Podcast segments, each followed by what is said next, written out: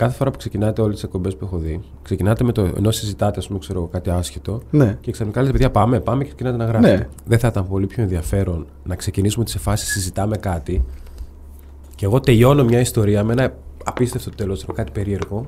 Ναι. Και να πούνε, πω, πω γαμάτη ιστορία. Λοιπόν, πάμε να ξεκινήσουμε μια εκπομπή. Και όλοι λένε, κάτσε, περίμενε, τι έγινε με αυτήν την ιστορία, πού φτάσατε εκεί, δηλαδή.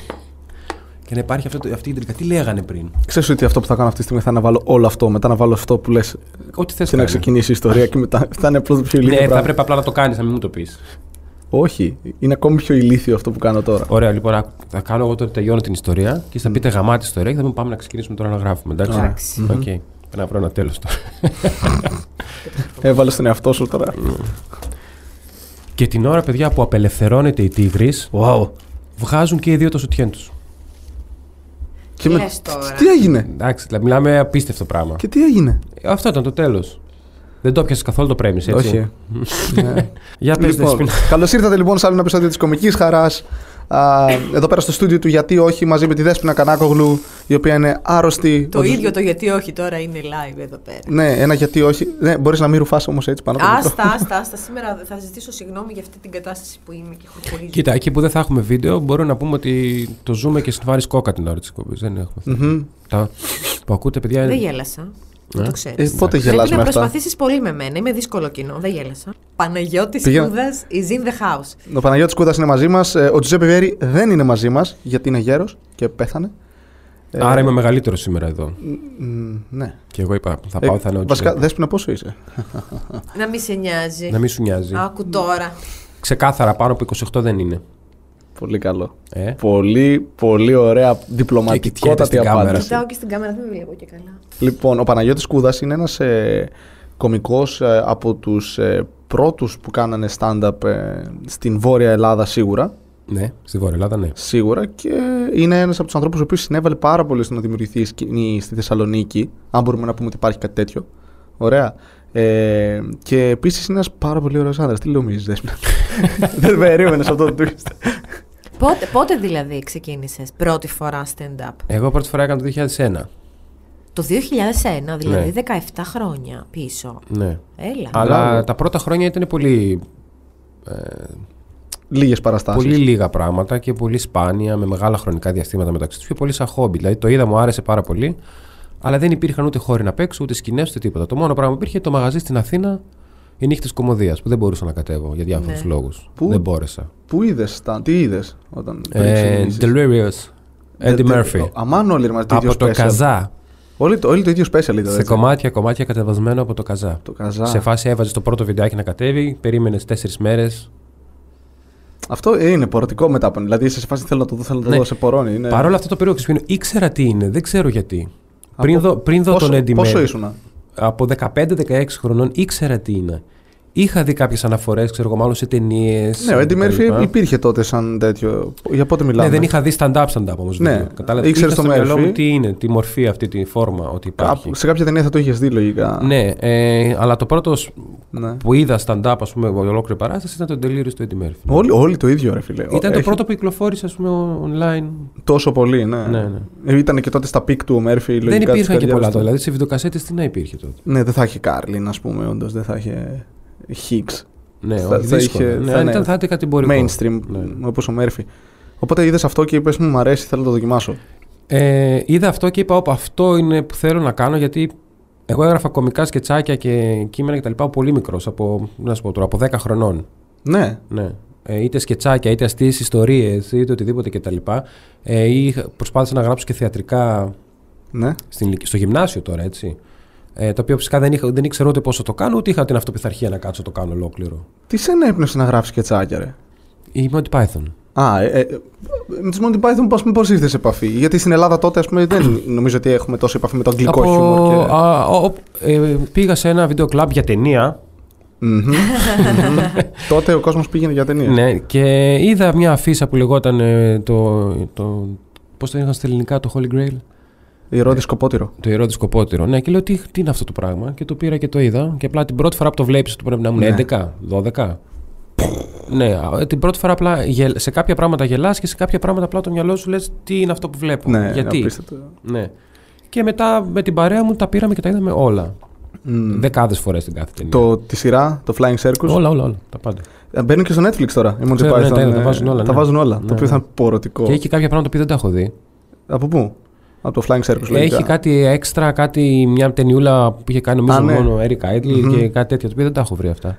Δέσποινα, να σου πούμε, οι Monty Python ξέρεις ποιοι είναι; Ξέρω, αλλά δεν έχω δει ποτέ. Πρέπει. Κακός. Ναι, Ήταν είναι. έξω. Βασικά, Αυτοί, αυτοί γιατί έχουν αφήσει ιστορία; Γιατί είναι όλη η κωμωδία. Γιατί πρέπει να τους Αυτοί δω; αλλάξανε όλη την κωμωδία. είναι η κωμωδία. Είναι η καλύτερη κωμική ομάδα όλων των εποχών. Ο Τζον Κλίζ, ένας από αυτούς έχει ψηφιστεί, ας πούμε, ο καλύτερος κωμικός όλων των εποχών. Ναι. Ε, έπε- έχουν πάρει όλα τα είδη κωμωδίας, ό,τι μπορεί να φανταστείς. Από το. Slapstick. slapstick, physical comedy, surreal, οτιδήποτε. Λογοπαίγνια, λογοπαίγνια, τα πάντα. πολιτική σάτιρα. Ε, είναι οι πρώτοι που βγάλανε ταινία το Life of Brian που πήρανε θρησκευτικό θέμα να Και το το κυνηγάει η διέλυσαν. Εκκλησία. Σε πολλές χώρες απαγορεύτηκε η ταινία κτλ. Παίξανε με οτιδήποτε όρια είχε η κομμωδία, τα επεκτείνανε εκεί που δεν πάει. Ε, Και Ναι. στο BBC μάλιστα έτσι. Ναι. Μιλάμε τώρα επίσης για, για μια πολύ, πολύ παλαιότερη εποχή και έχουν στην επί της ουσίας, ε, ό,τι κομμωδία βλέπεις τώρα ε, είναι Monty Python. Δηλαδή Ναι. τα έκαναν όλα. Τα έκαναν τα, τα κάνανε όλα. όλα. Είναι αυτοί που τα κάνανε όλα. ναι. Δηλαδή υπάρχουν αναφορές παντού σήμερα από αυτούς. Ναι, δεν. Όλο, όλο το, το meta humor που βλέπεις τώρα, ας πούμε, σε Ναι. ταινίες του Deadpool τύπου τέτοιες ταινίες της Marvel που κάνουν αυτό το meta humor. Οι Ναι. Monty Python το κάναν αυτό 20-30 χρόνια Ναι. πριν.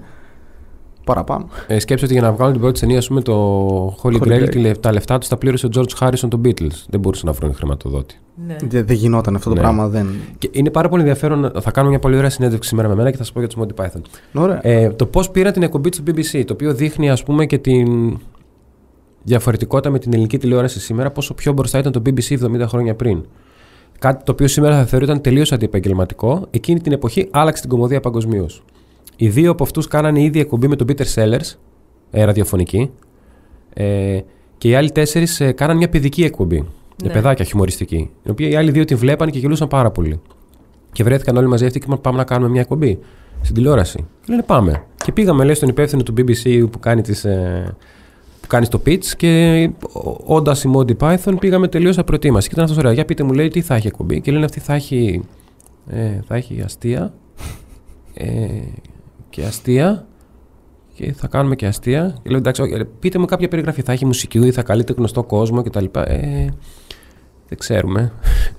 Θα- Τι μορφή θα πείτε μου. κα- Και και απλά και τυχόμαστε μεταξύ μας και λέει: «Παιδιά, Εντάξει, επειδή δεν έχω χρόνο, φέρτε μου 10 επεισόδια. ναι. Αυτό. Και έτσι πήρανε το Flying Circus. Έχουν μια άλλη επαφή με το χιούμορ οι Άγγλοι και γι' αυτό μου τους πάει πάρα πολύ αυτό που λένε εξής. Ακούς του Έλληνες, ε, τώρα οι Άγγλοι. Ναι, απλά ναι. στην Ναι, κατεύθυνση. ναι. Και τι λες, οι άνθρωποι Συμφωνώ. ζουν κομμωδία όλη μέρα. Η τηλεόρασή τους είναι γεμάτη κομικούς, μόνο σχεδόν.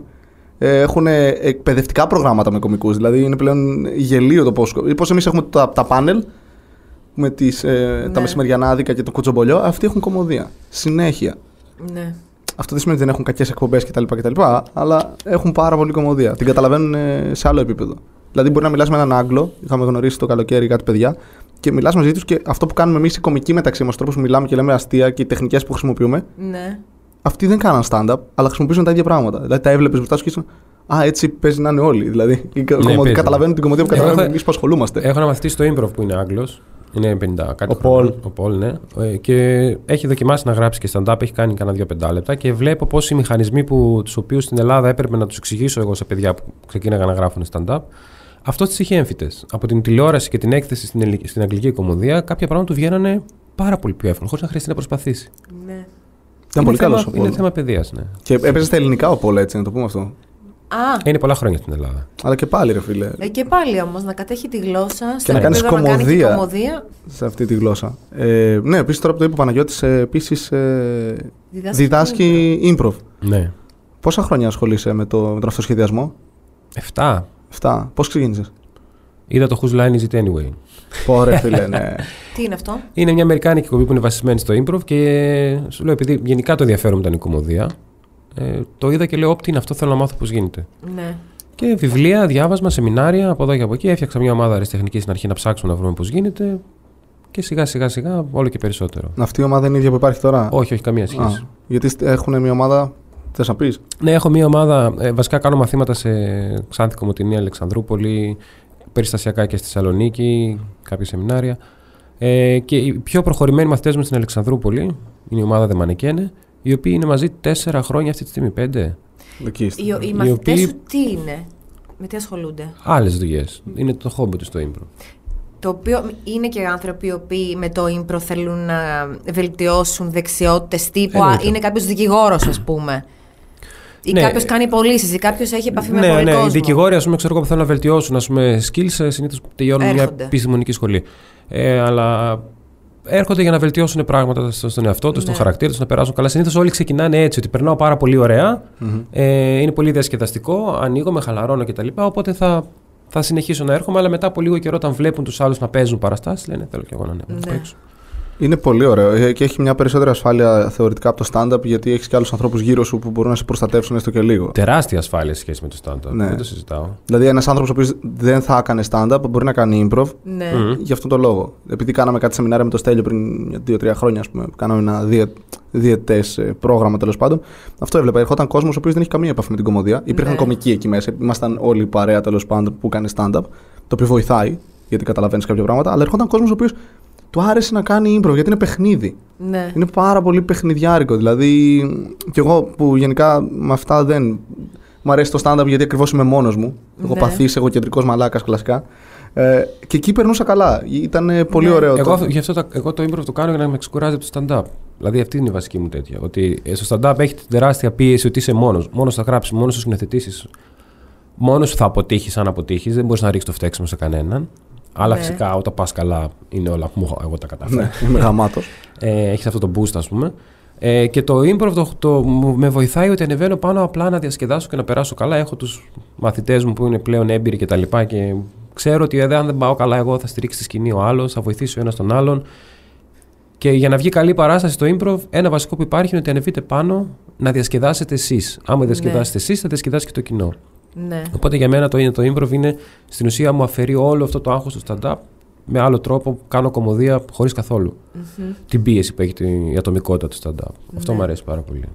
Πες μας για το πρώτο κείμενο που έγραψες. το πρώτο κείμενο που Ε, το έγραψα. πρώτο. Δεν θυμάσαι. Δεν υπάρχει περίπτωση να θυμηθώ. Δεν γίνεται αυτό, ούτε εγώ Ναι, θυμάμαι. ούτε εσύ, ε. Όχι. Δεν ξέρω Όχι, καν αν το όχι. έπαιξα το πρώτο κείμενο που έγραψα. Δεν Θυμάμαι, νομίζω. το... Πες ένα θυμάμαι κείμενο. ένα πολύ χαζό αστείο που ήταν από τα πρώτα που έγραψα. Που ήταν, οι, οι επιρροέ δεν ήταν πλέον καθαρά stand-up, ήταν ξέρεις, λίγο πανούσης, λίγο Κλασικά, τέτοια ναι. κτλ. ναι, και ήταν ε, ότι πώς βρήκε τη φωνή του ο Τόλης Βοσκόπουλος. Πώς; Ότι προσπαθούσε να τραγουδήσει και έλεγε το, τώρα δεν θα το κάνω και καλά, έχω το κάνω πολλά χρόνια. Και έλεγε Μαγωνία. Όχι, δεν το έχω. Μαγωνία. Αγωνία. Μαγωνία. Αχ, θα τρελαθώ. Αγωνία. Εντάξει, πολύ κακό. Είναι όντως πολύ ελληνικό χιούμορ πάνω Ναι, σε- ήταν ξέρεις, ελληνικό ε, χιούμορ, ε, ναι, εντάξει. Πόσα χρόνια κράτησες αυτό το βασανιστήριο που. Μέχρι το 5. Πέντε. Είπες πόσο; Πιο... Από το ένα μέχρι το από ένα πέντε. μέχρι το πέντε. Τέσσερα χρόνια μετά; Ε, μετά το άρχισα να το πιάνω πιο σοβαρά. Βιβλία τέτοια πώς γράφουμε αστεία, τι, τι πάει να πει αστεία. δηλαδή σου πήρε τι- μια τετραετία για να πεις: OK, θα για να ασχοληθώ. πω θα ασχοληθώ δεν πιο θα κοροϊδεύω λίγο. Ναι, ναι, ναι. Τι Θέλω να φάση. το κάνω καλύτερα. Είδα και τη σκηνή να σιγά σιγά να βγάζουν, να βγαίνουν και άλλα πράγματα κτλ. Και, τα λοιπά και λέω: OK. Εντάξει, το 5 ακόμα ήταν λίγο νεκρή η φάση. Δεν υπήρχε τόσο. Ακόμη και στην Αθήνα δηλαδή δεν υπήρχε τρομερή ενέργεια. Όχι, στη- δεν στη υπήρχε, αλλά σκηνή. βρέθηκα και με δύο-τρία άτομα. Είπαμε πέντε πράγματα, ανταλλάξαμε mm-hmm. κάποιες απόψεις. Άρχισε να βλέπεις λίγο ομοειδεάτες και να έχεις να μιλήσεις με κάποιον από το να είσαι ναι, τέρμα κοίτα, μόνος σου. η αλήθεια είναι ότι δεν, δεν υπήρχε και πολλή πληροφορία ακόμα online. Ε, αυτό που άλλαξε και είπα: OK, ξέρεις τι, αυτό θα το κάνω επαγγελματικά, ας πούμε, δηλαδή αυτό είναι που θέλω να κάνω, είναι όταν είδα τον Eddie Izzard πρώτη φορά. Πα. Δηλαδή, ο, ο Eddie Murphy μου έδειξε το, το φορμάτ αυτό ότι υπάρχει και λέω πολύ ενδιαφέρον, αλλά είχα μπλέξει στο μυαλό μου λίγο το ελληνικό χιούμορ του Πανούση και τη τέτοια και τα λοιπά με το αμερικάνικο φορμάτ του stand-up, τέλος πάντων το αγγλικό-αμερικάνικο. Ε, τα οποία δεν συμβάδιζαν και δεν είχα κάπου να πάω. Και έλεγα: Δεν ξέρω πού να το πάω αυτό. Δεν υπάρχει αρκετή πληροφορία για να. Γιατί παρθενογέννης δεν υπάρχει κατά ψέμα. Το ένας αντιγράφει τον άλλον. Σε πλαίσια μιμητισμού, ας πούμε, όχι ότι θα πάρεις τα αστεία του. Ε, και κάποια στιγμή πέφτει στα χέρια μου το Eddie Izzard, τον Delirious, δεν θυμάμαι ποιο.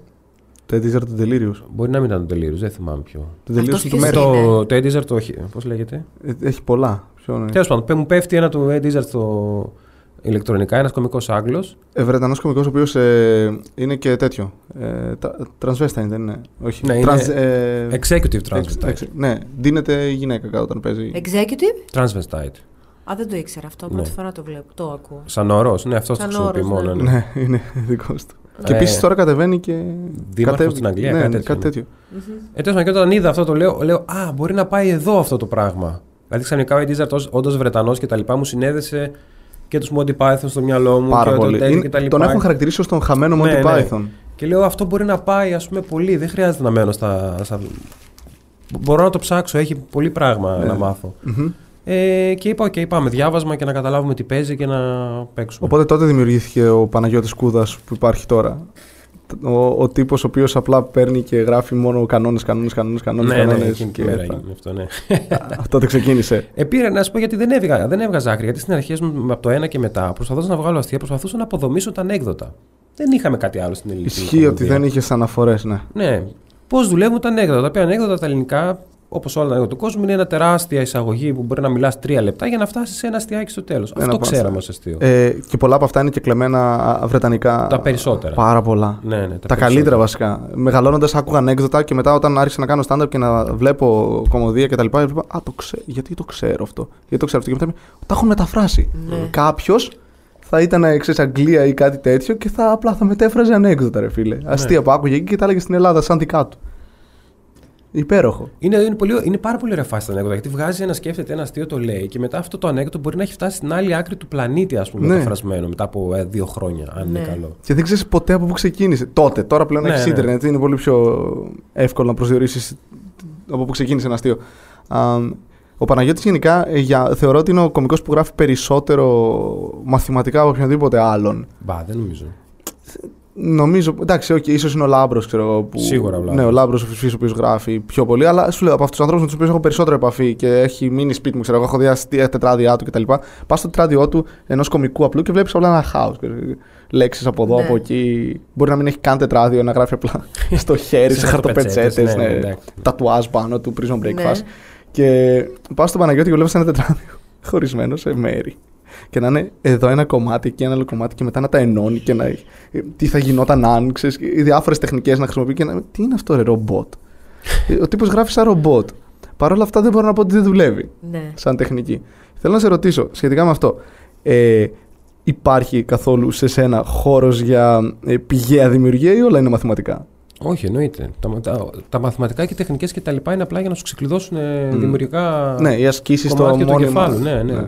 Δεν, όλα τα, τα, τα αστεία, τα καλύτερα αστεία που έχω και τα λοιπά έχουν βγει από ραντ και από. Τα πηγαία, ναι. Ναι, ή πάνω στη σκηνή. ναι. Αυτά πάντα για κάποιο λόγο είναι τα, τα καλύτερα. Είναι... Α, τα τετράδια μου μπορεί να έχω πολλά πράγματα γραμμένα έτσι, αλλά είναι ελάχιστα αστεία μέσα στα τετράδια. Στα τετράδια είναι πιο πολύ τεχνικές για να εξερευνήσω ένα θέμα, να ξεκλειδώσω πράγματα κτλ. Να στήσεις τη δομή μετά ενός ναι, beat, ίσως. ναι, ναι. Τα περισσότερα αστεία μου βγαίνουν στη σκηνή. Εγώ δεν μπορώ να γράψω κείμενο στο τετράδιο. Με τίποτα. Α, αυτό Την δεν το ώρα ήξερα. δηλαδή της Ε, παρά, της, ναι, έχω παράστασης. πέντε bullet points για το θέμα που θέλω να μιλήσω. Το δοκιμάζω λίγο σπίτι, rant μόνος μου, φωνάζοντας ή κάνοντας κτλ. Μέχρι να βγουν ένα, δύο, τρία αστιάκια. Ναι. Για να πω ότι εντάξει, κάτι έχει και μετά το πάω στη σκηνή. Θα το παίξω 5, 10, 15, 25, 30 φορές. Τις 100 φορές, ας πούμε, αυτό το πεντάλεπτο που είχε τρία αστεία έχει τώρα 40. Λέμε τώρα. Ναι. Ραντ, να πούμε δέσποινα, είναι όταν παίζουμε, όταν ε, κάνεις εκνευρισμένος κατά βάση, αυτό σημαίνει, όταν έχεις νεύρα και λες, μιλάς για ένα θέμα πολύ έντονο, οπότε βγαίνει, ο- Ναι. αφήνει πίσω την, την αυτολογοκρισία ο, ο οργανισμός σου και απλά πετάς πράγματα και από εκεί βγαίνουν πάρα πολύ καλά αστεία συνήθως και πολλές βλακίες, γι' αυτό και συνήθως το κάνουμε λίγο σπίτι για να... Ναι, ναι.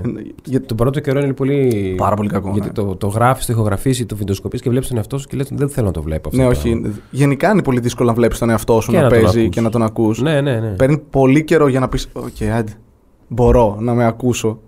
Και πάλι έχει, έχεις, Όχι, έχεις... δεν σου αρέσει ποτέ. Δεν νομίζω Ποτέ. ότι σου αρέσει ποτέ. Απλά Ναι. φτάνεις σε ένα σημείο που λες: Οκ, εντάξει, αυτό είναι, θα ζήσω με αυτό. Σαν το γάμο ένα πράγμα. Κατάλαβες.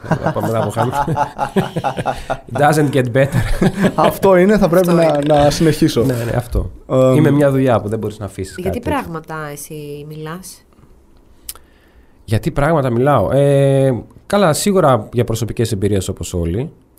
Ε, έχω ένα μεγάλο μείον ότι παρότι το πιστεύω ότι γίνεται, το έχω δει να γίνεται, ξέρω κομικούς που το κάνουν καλά. Δηλαδή ένας καλός κομικός, αν του πεις γράψει μου ένα δεκάλεπτο παραδείγματος χάρη σχετικά με το facebook, θα κάτσει να το γράψει. Γράψει μου ένα δεκάλεπτο, πολύ τετριμένα πράγματα. Γράψει μου 10, ένα δεκάλεπτο, πεντάλεπτο, ξέρω εγώ, για το πρωινό, όταν φτιάχνεις πρωινό. Υπάρχουν κομικοί που θα κάτσουν και θα το λιώσουν αυτό, θα το σκάψουν, θα το σκάψουν, θα το κάνουν κτλ. Και, και θα σου βγάλουν όντως ένα πράγμα. Και θα πεις: Πολύ ωραία και θα γελάσει κτλ. Εγώ δεν μπορώ να το κάνω αυτό. το Ναι, πράγμα. ναι. Δεν μου προξενεί κανένα ενδιαφέρον. Ενδιαφέρον, ναι. Σαν άνθρωπος, κατάλαβες. Το κατά παραγγελία δηλαδή. Όχι το κατά παραγγελία, Ποιο; το Το να να πια- μιλήσεις για τρίβια, τελείως απλά πρά- Α. πράγματα Ναι, καθημερινά. Δεν Ε, μειώνω αυτούς που το κάνουν. Είναι εκπληκτικό αυτό που κάνουν. Ναι, είναι Εντάξει, δουλειά. Είναι Απλά εγώ τρομερή. για να πιάσω ένα θέμα πρέπει να με τσιγκλάει για κάποιο λόγο. Πρέπει να τον ενδιαφέρει. Ναι. Ναι, είναι... ισχύει αυτό, συμβαίνει. Το οποίο έχει το μεγάλο μείον ότι μπορεί να πιάσω θέματα τα οποία είναι σοβαρά, ας πούμε, κάτι τέτοιο. Το οποίο είναι πολύ πιο δύσκολο το να οποίο κάνεις είναι στο κοινό. πιο να γελάσεις. δύσκολο μετά να κάνεις αστεία πάνω εκεί. Γενικά υπάρχει θέμα με αυτό, θεωρώ. Ότι πολλά πράγματα που εμείς, επειδή έχουμε δει πολύ κομμωδία, κάποια πράγματα τα θεωρούμε πολύ τετριμένα. Ναι. Σαν θεματικές. Αλλιώς αντιλαμβάνεσαι την κομμωδία. Το και αλλιώς κοινό ένα όμως, πολύ κοινό. το οποίο στην Ελλάδα είναι πολύ πιο πρόσφατο από την η κομική στην Ελλάδα. Δεν έχουν ασχοληθεί τόσο, δεν έχουν την επαφή. Λογικό είναι. Έχει ενδιαφέρον. Και για βλέ, κάτι έχει, που δει, εσείς. έχει δει κυρίως ελληνική κομμωδία και δεν έχουν τις αναφορές που έχουμε εμείς και μπορεί να δούμε ένα αστείο και να πούμε Πω, πάλι αυτά τα αστεία. Για κάποιον κομικό που Ναι. μπορεί να μιλήσει για το αεροπλάνο, ας πούμε. Ωραία. Εμείς το έχουμε δει αυτό από 100 Αμερικάνους και Βρετανούς κομικούς, το έχουμε δει από άλλους 2-3 Έλληνες και είμαστε εφτάνει. Ναι, ας Ο πούμε, άλλος εγώ, δεν το εγώ έχει δεν δει. έχω μπει και αεροπλάνο. Ναι, είναι- Γιατί να σου πω την αλήθεια, δεν έχω, ε, όχι, όχι, δεν έχω πετάξει. Έχω πετάξει πάρα πολλές φορές με αεροπλάνο. Δύο χρονών ξε- μπήκα πρώτη φορά σε αεροπλάνο, εντάξει.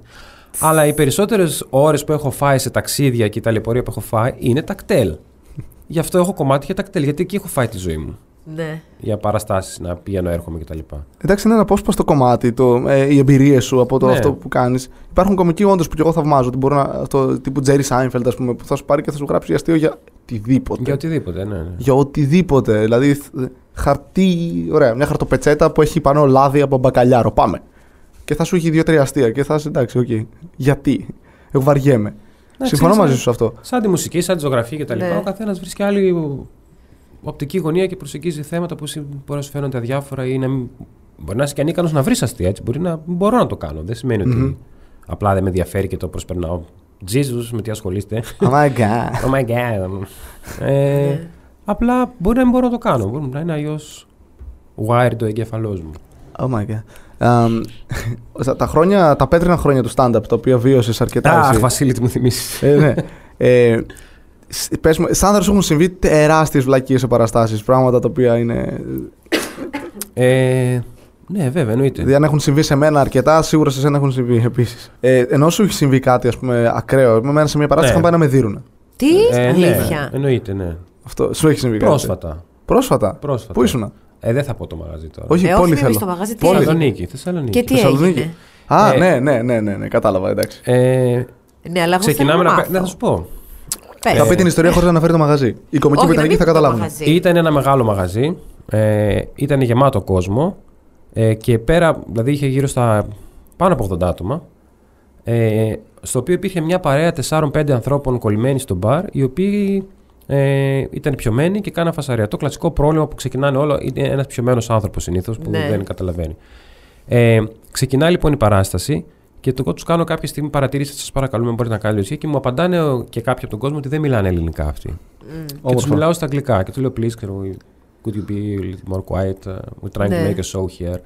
Ε, και μου λένε αυτοί, OK, OK, sorry, και συνεχίζουν. Αλλά παρόλα αυτά, ένα 5-10 λεπτά όντας μεθυσμένοι, κάνα φασαρία φωνάζανε. Και το θέμα είναι ότι ενοχλούσαν όλους τους υπόλοιπους που προσπαθούσαν να παρακολουθήσουν την παράσταση. Και ήταν μια Ναι. παράσταση που πήγαινε πολύ καλά. Ε, οπότε κάποια στιγμή, στο, όταν είναι να ξεκινήσει το δεύτερο μέρος, εν τω μεταξύ, το, η ευθύνη η μεγάλη είναι του μαγαζιού. Ε, Να σου φυσικά. εξηγήσω. Γιατί το μαγαζί είναι υπεύθυνο να τους μαζέψει και να τους ηρεμήσει, γιατί είναι σαν να μην σέβεται τους υπόλοιπους 80 που βλέπουν την παράσταση. Ε, και το, το χειρότερο από όλα είναι ότι το μαγαζί είχε και άλλο όροφο. Μπορούσε να τους κεράσει μια μπύρα τα παιδιά, γιατί εντάξει, βγήκαν έξω, μέθησαν και τα έχουμε κάνει όλα. Κέρνα τους μια μπύρα και πει: Παιδιά, πηγαίνετε πάνω μέχρι να τελειώσει η παράσταση. Κερασμένες οι μπύρες. Πάρτε μια γύρα μπύρα κερασμένες, να συνεχιστεί η παράσταση και σε, μετά ξανακατεβαίνετε. Είναι τόσο απλό για να λυθεί ένα τέτοιο θέμα. Ε, οπότε όταν ξεκινάει το δεύτερο μέρος, ξεκινάω την παρουσίαση, λένε κάτι, ανεβαίνει ο κωμικός και όταν ξανανεβαίνω, ξανακάνουν πολύ φασαρία. Και τους ξαναλέω, ε, you in the back, ξέρω εγώ, please, ε, shut the fuck up. Εντάξει. Ε, Please, shut the fuck Α, up. και τους λέω, και τους Έτσι. λέω και, you Swedish guys in the back, γιατί μου είπαν στην, στο, στη μέση ότι είναι Σουηδοί ε, κάποιοι από το κοινό. Ε, Swedish guys in the back, shut the fuck up, please. Και Please. πετάγεται ένας από αυτούς και μου λέει, We're not Swedish, we're half Swedish, half Greek. Μάλιστα. Και τους λέω, I know, of course you're half Swedish, half Greek, because for years now, each summer, your mothers comes to Greece and we fuck them.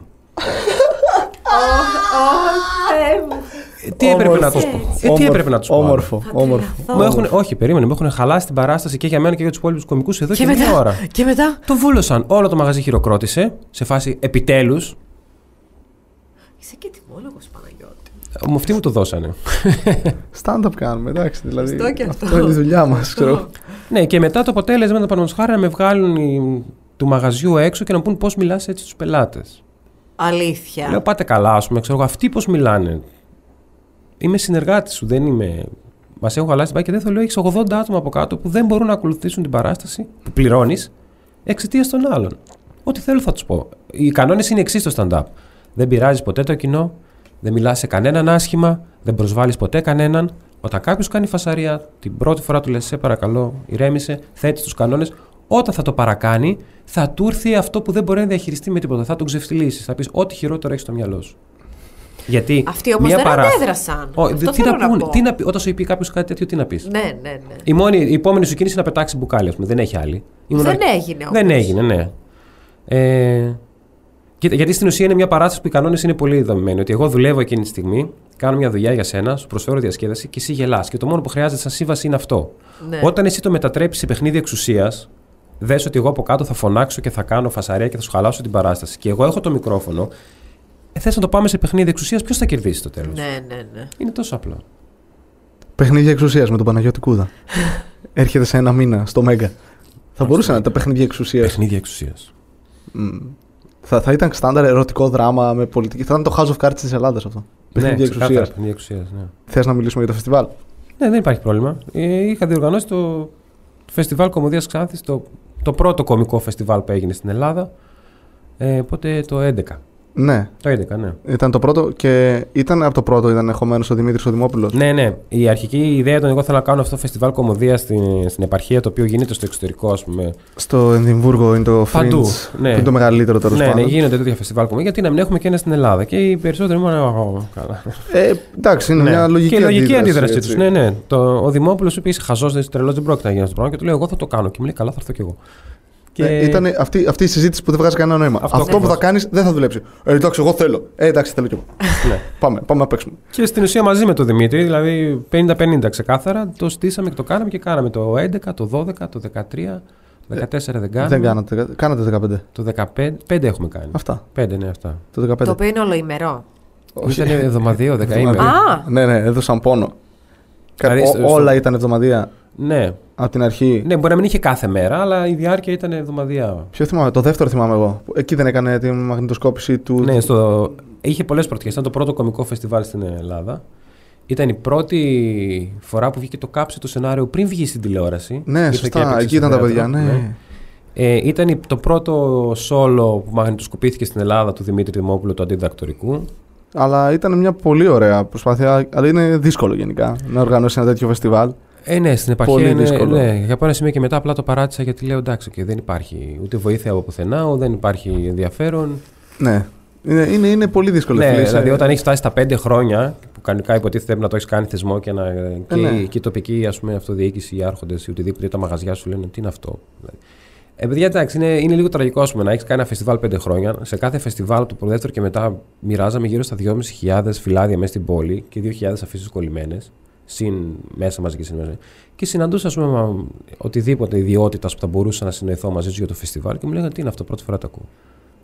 Ε, εντάξει. Ε, εντάξει, και λέω, άστο, δεν χρειάζεται. ναι, δεν Εντάξει, χρειάζεται. το έκανες, κρίνεται πετυχημένο, έβγαλες μια σόλο παράσταση του Δημήτρη, έδειξες πόσα πράγματα, έμαθες πώς γίνεται. Ναι. Πάμε για Φτάνει. Πάμε για άλλα, ναι. Παρ' όλα αυτά, έχεις τώρα κάνει. Τρέχουν τρία open mics στη Θράκη ναι. Και τα τρέχεις εσύ κατά βάση, από ό,τι Ναι. ξέρω, έτσι. Ναι, αν ναι, δεν κάνω ναι, λάθος. Ναι, ναι. Με, σε μεγάλο βαθμό εντάξει, υποστήριξη από τα παιδιά εδώ στη Θεσσαλονίκη όσοι έρχονται και παίζουν, αλλά και από μια ομάδα κομικών οι οποίοι βγήκανε από Θράκη, από Αλεξανδρούπολη, Αλεξανδρούπολη, Κομωτινή, Κομωτινή, Ξάνθη. Ξάνθη, ναι. Οι οποίοι κάποιοι εξ αυτών είναι από ομάδες που έκαναν και σε αυτούς σεμινάρια stand-up. Σωστά. ναι. Και έκαναν και improv κάποιοι από αυτούς. Είναι μια ναι, και τα δύο. μεικτή Και τα, ομάδα. μια μεικτή ομάδα. Ναι. Έχουν κάνει, κάποιοι έχουν κάνει και τα δύο, κάποιοι μόνο το ένα. Ε, ναι, ξεκινήσαμε, λέω εντάξει, ας πούμε, πάμε να κάνουμε open mic, εδώ- ένα open mic εδώ να δούμε τι θα γίνει. Και την πρώτη φορά το κάναμε. Στην- Το τρίτο είναι αυτό. Μμ. Ναι. Ναι, το τρίτο. Το πρώτο κάναμε μόνο Αλεξανδρούπολη και Ξάνθη και τώρα μπήκε και η Κομωτινή στο τρίτο. Και θα είναι έχει- σερί, έτσι, Σερί τρεις μέρες. συνεχόμενες μέρες. Για να, Πο- αν πότε θα έρθει είναι; κάποιος στη Θεσσαλονίκη, ας πούμε, Έρχεται, παίζει τάκ, τάκ, τάκ, τρεις μέρες και γυρνάει. Πότε είναι, Ε, τώρα αυτή τη βδομάδα; ναι, ναι. Α, ωραία, πριν Το αλλάξει ο 28 μήνα την δηλαδή. Ναι. Τετάρτη. 28-29-30. 28-29-30. ναι. Πολύ ωραίο. Ναι. Είναι ωραίο. Πόσος κόσμος θα είναι, Ε, έχω 11 άτομα σε δύο πόλεις και 10 στην Αλεξανδρούπολη. Τέλεια. Ναι, μια χαρά όσο χρειάζεται. Έχω στη- Και πώς- έχουμε και το ρεκόρ εισιτηρίων στην Ταράτσα, παιδιά, το μαγαζί στην Ταράτσα, Αλεξανδρούπολη ναι. που διοργανώνεις παραστάσεις Ναι. περισσότερες στην επαρχία. Ε, τα open mic, ρε φίλε, δουλεύουν. Αν Ναι. γίνουν σωστά, δουλεύουν. Το Έχουν ξέρουμε παίξει τόσα χρόνια. Όλα τα ονόματα.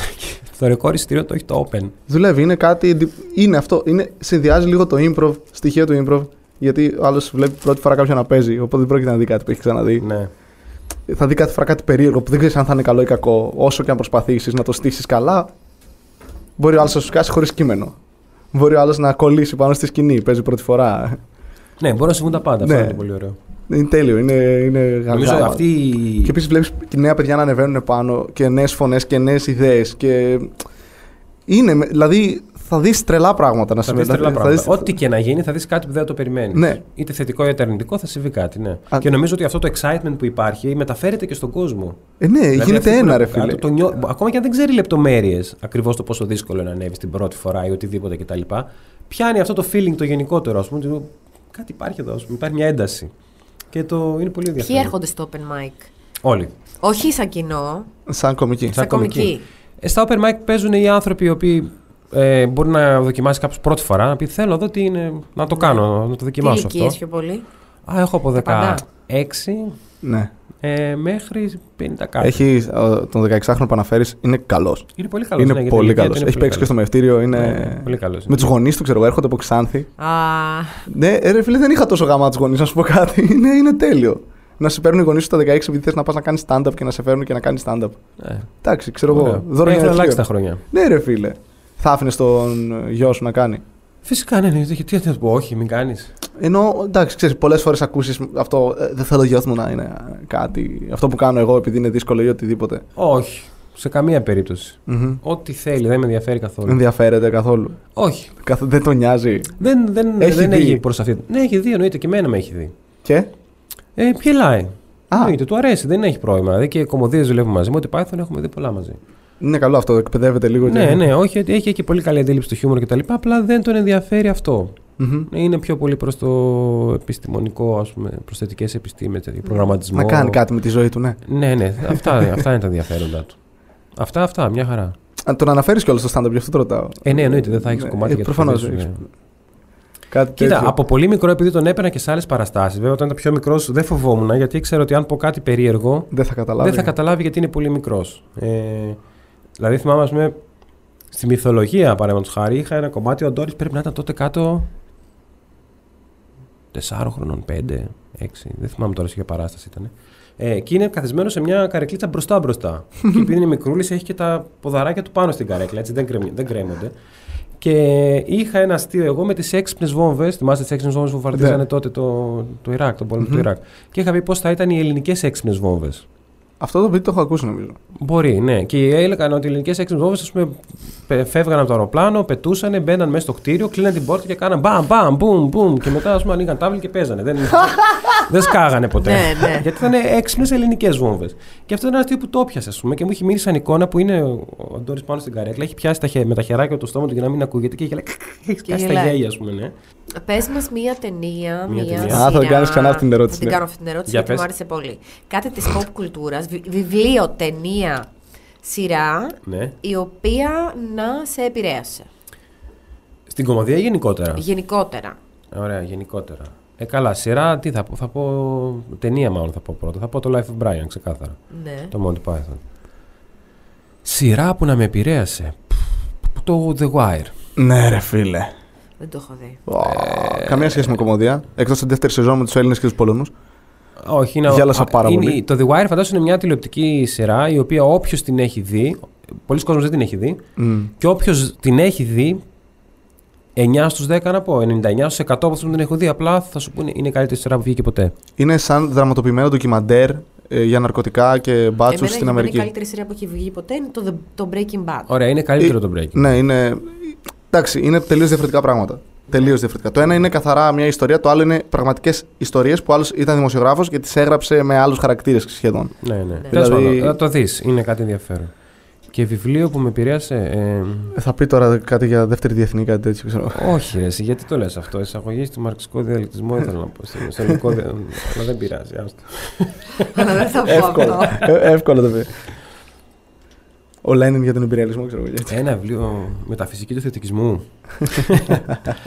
ένα βιβλίο, δεν, δεν μπορώ να σκεφτώ ένα. Να σου πω ένα βιβλίο που μου άρεσε, ας πούμε, ξέρω εγώ. Να πω το Ανατολικά της Εδέμα, ας πούμε, αυτό μου άρεσε πάρα πολύ από μικρός.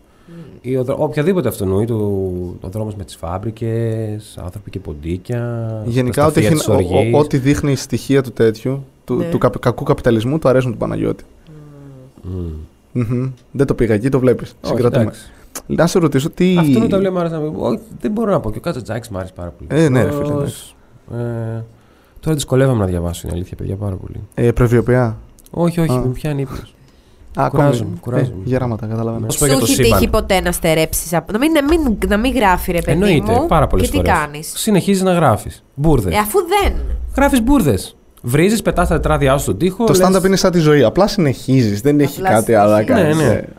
Ε, Πας μια βόλτα, σκίζεις φύλλα. Θα έλεγα βγαίνεις με τους φίλους σου, αλλά κάνουμε stand-up. Λες, θα τα παρατήσω, δεν θα ξανασχοληθώ με αυτό το πράγμα. Συνέχεια. Συνέχεια. Συνέχεια. Γιατί κάνω στον εαυτό μου, ας πούμε, του περνάω από αυτή τη δοκιμασία, δεν μπορώ να καταλάβω. Έλα, έλα, διάβασε λίγο και κάποια τώρα στιγμή μία εδώ. ξεκολλάς και γράφεις. Και The, λοιπόν- best way to- Confidence, σε παρακαλώ. Θα σας αφήσουμε με ένα quote από τον Παναγιώτη Κούδα. the best way to become confident is to tackle whatever you're scared of. Δηλαδή, είσαι Σοφό. στο δάσος και σου επιτέθεται μια αρκούδα. Tackling. Θέλω να δω πώς θα πάει αυτό για σένα, Παναγιώτη. Πώς Αυτό το κάνεις- μεγάλο προσχέδιο. πώς κάνεις τάκλιν σε μια αρκούδα. ρε. Αν φοβάσαι τα αεροπλάνα, πώς κάνεις tackling. Φαντάζεσαι να απογειώνεται το αεροπλάνο και να βγει ένα τρελό.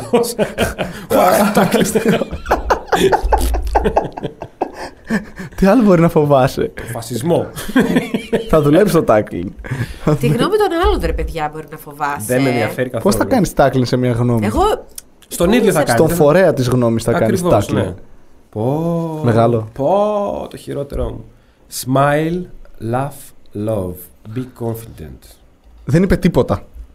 Δεν είπε Ε, τώρα δεν τίποτα. ήταν ωραίο αυτό, αλλά βρες έναν άλλο. Δεν Όχι, είναι τι και όλα είναι ωραία αυτό, Ε, θα το απαραίτητα. σχολιάσουμε. Θα το Μας σχολιά- αρέσει, δεν μας αρέσει, θα το σχολιάσουμε. Αυτή είναι η δουλειά μας, Δέσπινα. Να χαμογελάς, να γελάς και να αγαπάς. Καταρχήν το να χαμογελάς και να γελάς είναι πάνω κάτω το ίδιο πράγμα. Και επίσης εκτός αυτού είναι κάτι αυθόρμητο. Δεν μπορείς να πεις Τώρα θα γελάσω. Smile, laugh, love, λέει τώρα. ναι, λέει. smile, laugh, love, be Θα στείλω confident. email, θα ερωτητικό οίκο. Ξέρεις τι μου θυμίζει αυτό, το να ζεις να αγαπάς και να μαθαίνεις. Λέω ναι. Τα μπουσκάλια. χειρότερα βιβλία όλων των εποχών. ναι. Εντάξει, δεν είναι κοέλιο, αλλά ναι. Εντάξει, δεν είναι κοέλιο, αλλά είναι από τα χειρότερα βιβλία όλων των εποχών. Ναι. Ξεκάθαρα. Αυτά αρέσουν στη δέσμευνα πάρα πολύ όμως, να ξέρεις. Το έχεις διαβάσει; Το έχω διαβάσει 800. Δεν θυμάμαι, είναι σαν να μην το διάβασα. Ακριβώς, δηλαδή, γιατί πώς δεν να λέει σου πω. τίποτα. Ε, Βασικά είναι μια παράγραφο και την ξαναγράφει συνέχεια και συνέχεια. Με συνέχεια, άλλα λόγια. Με άλλα λόγια, Ναι, ναι, ναι. αυτό το πράγμα. Και εντάξει, να σου πω, βγάζει άλλος και σου λέει να ζεις, να αγαπάς και να μαθαίνεις. Πρώτον άλλον. Ποιος θα σου πει να μην ζεις; Ναι. Δηλαδή, άμα ξεκίναγε το βιβλίο του με το αυτοκτόνα, δεν νομίζω ότι θα. Τέλος. Ναι. Ε, να αγαπάς είναι κάτι που συμβαίνει χωρίς να το θες. Ναι, δεν Απλά είναι. συμβαίνει. Χημικές ουσίες. Ναι. Χημικές ουσίες. Να μαθαίνεις. Ναι. Αναγκαστικά να το Να κάνεις. μαθαίνεις, ναι. Δεν γίνεται να μην μαθαίνεις. Τώρα, ας σου πω κάτι. Ένας άνθρωπος που γράφει αυτό το βιβλίο και σου προτείνει αυτά τα πράγματα, ο οποίος αυτοκτόνησε, Ήδη από το, έχασε το πρώτο. Έχασε κατά- έχασε έχασε το, το- πρώτο, το πρώτο πρώτο σκέλος. βασικό, το- ναι, το πιο να βασικό. ζεις. Όχι. Τέλος. ναι. Κανείς δεν τον Δεν αγαπά. μ' άρεσε αυτό το Και quote. Βρες και ένα άλλο, δεν μπορώ να τελειώσουμε έτσι τώρα. Δεν μπορώ. Και Ε, εγώ με θα μας ένα πάρει παιδί. 7 ώρες, ξέρεις. Όχι, το τελευταίο θα είναι αυτό. Βρες ένα καλό. Men are not ag- Για σένα το λέει, Δέσποινα. Men are not against you. They are only for themselves. Ότι οι άντρες δεν είναι Twist. εναντίον σου, απλά νοιάζονται μόνο για τον εαυτό σου. Άρα εαυτό και τους. εσύ πρέπει να. Εδώ το Εσύ men θα νοιαστείς δεν για πά- τον δεν εαυτό πάει σου, στο φίλο, Δέσποινα. Εγώ θαρώ. Θαρώ δεν πάει στο φίλο. Men λέει. Θαρώ ότι πάει τύπου η ανθρωπότητα. People. People θα έλεγε τότε. Humankind. Ζούμε σε μια πατριαρχική κοινωνία. Καμιά Ναι, φορά να το το. men ήταν. Καταλαβαίνεις. Πάμε φεμινισμός. Ναι, αλλά είναι Jean Fowler, το θίξαμε είπε. καθόλου Γυναίκα το είπε. σήμερα. Οπότε ξεκάθαρα το είπε. Αυτό που λέει αυτή η γυναίκα είναι ότι οι άντρες δεν είναι ότι είναι εναντίον σου. Απλά νοιάζονται μόνο για τον εαυτό τους. Και αυτό που σου λέει αυτή είναι να νοιαστείς εσύ για τον εαυτό σου. Να ζεις, να αγαπάς και να μαθαίνεις. Αυτό είναι το επεισόδιο, μια κομική χαρά, 17ο επεισόδιο. Ευχαριστούμε τον Παναγιώτη Κούδη που ήταν μαζί μας. Ευχαριστώ πάρα πολύ. Ευχαριστούμε την Δέσποινα Κανάκογλου που έγινε, πήρε τη θέση του Τζουζέπ, ο οποίος πεθαίνει. Και του κοινού μαζί πήρα σήμερα. Και του κοινού μαζί. Ε, Γενικά δεν χρειαζόμαστε κοινό, μηδέν views στο σημερινό. Έχουμε τη Δέσποινα εδώ πέρα. Γιατί Τέλεια. όχι.gr. Γιατί όχι Γιατί όχι .gr, .gr, ένα ευχαριστήσουμε, υπέροχο ναι. στούντιο. Να Α, ακούσει κιόλα. Καταπληκτικός μπακαλιάρος. Ναι, ο μπακαλιάρος της μαμάς Σόφη ήταν Καφέ με εξαιρετικός. μπακαλιάρος σήμερα. Δεν έχω φάει ακόμη το κικάκι. Σε αυτό το podcast δεν φάγαμε. Οπότε θα κλείσουμε τρώγοντας. Δεν γίνεται να μην φάμε. Ναι. Εγώ δηλαδή. Καθόλου είσαι deep. Deep. Πω, πω. Δεν Γεια κάνει. σας. Deep. Δεν κάνει. Γεια σας, ευχαριστούμε πάρα πολύ. Γεια σας. Ο καφές τούρμπο ρε παιδάκι. Ωραίος. Πολύ τούρμπο. Ωραίος είναι. Δεν μου άρεσε εμένα, πολύ βαρύς.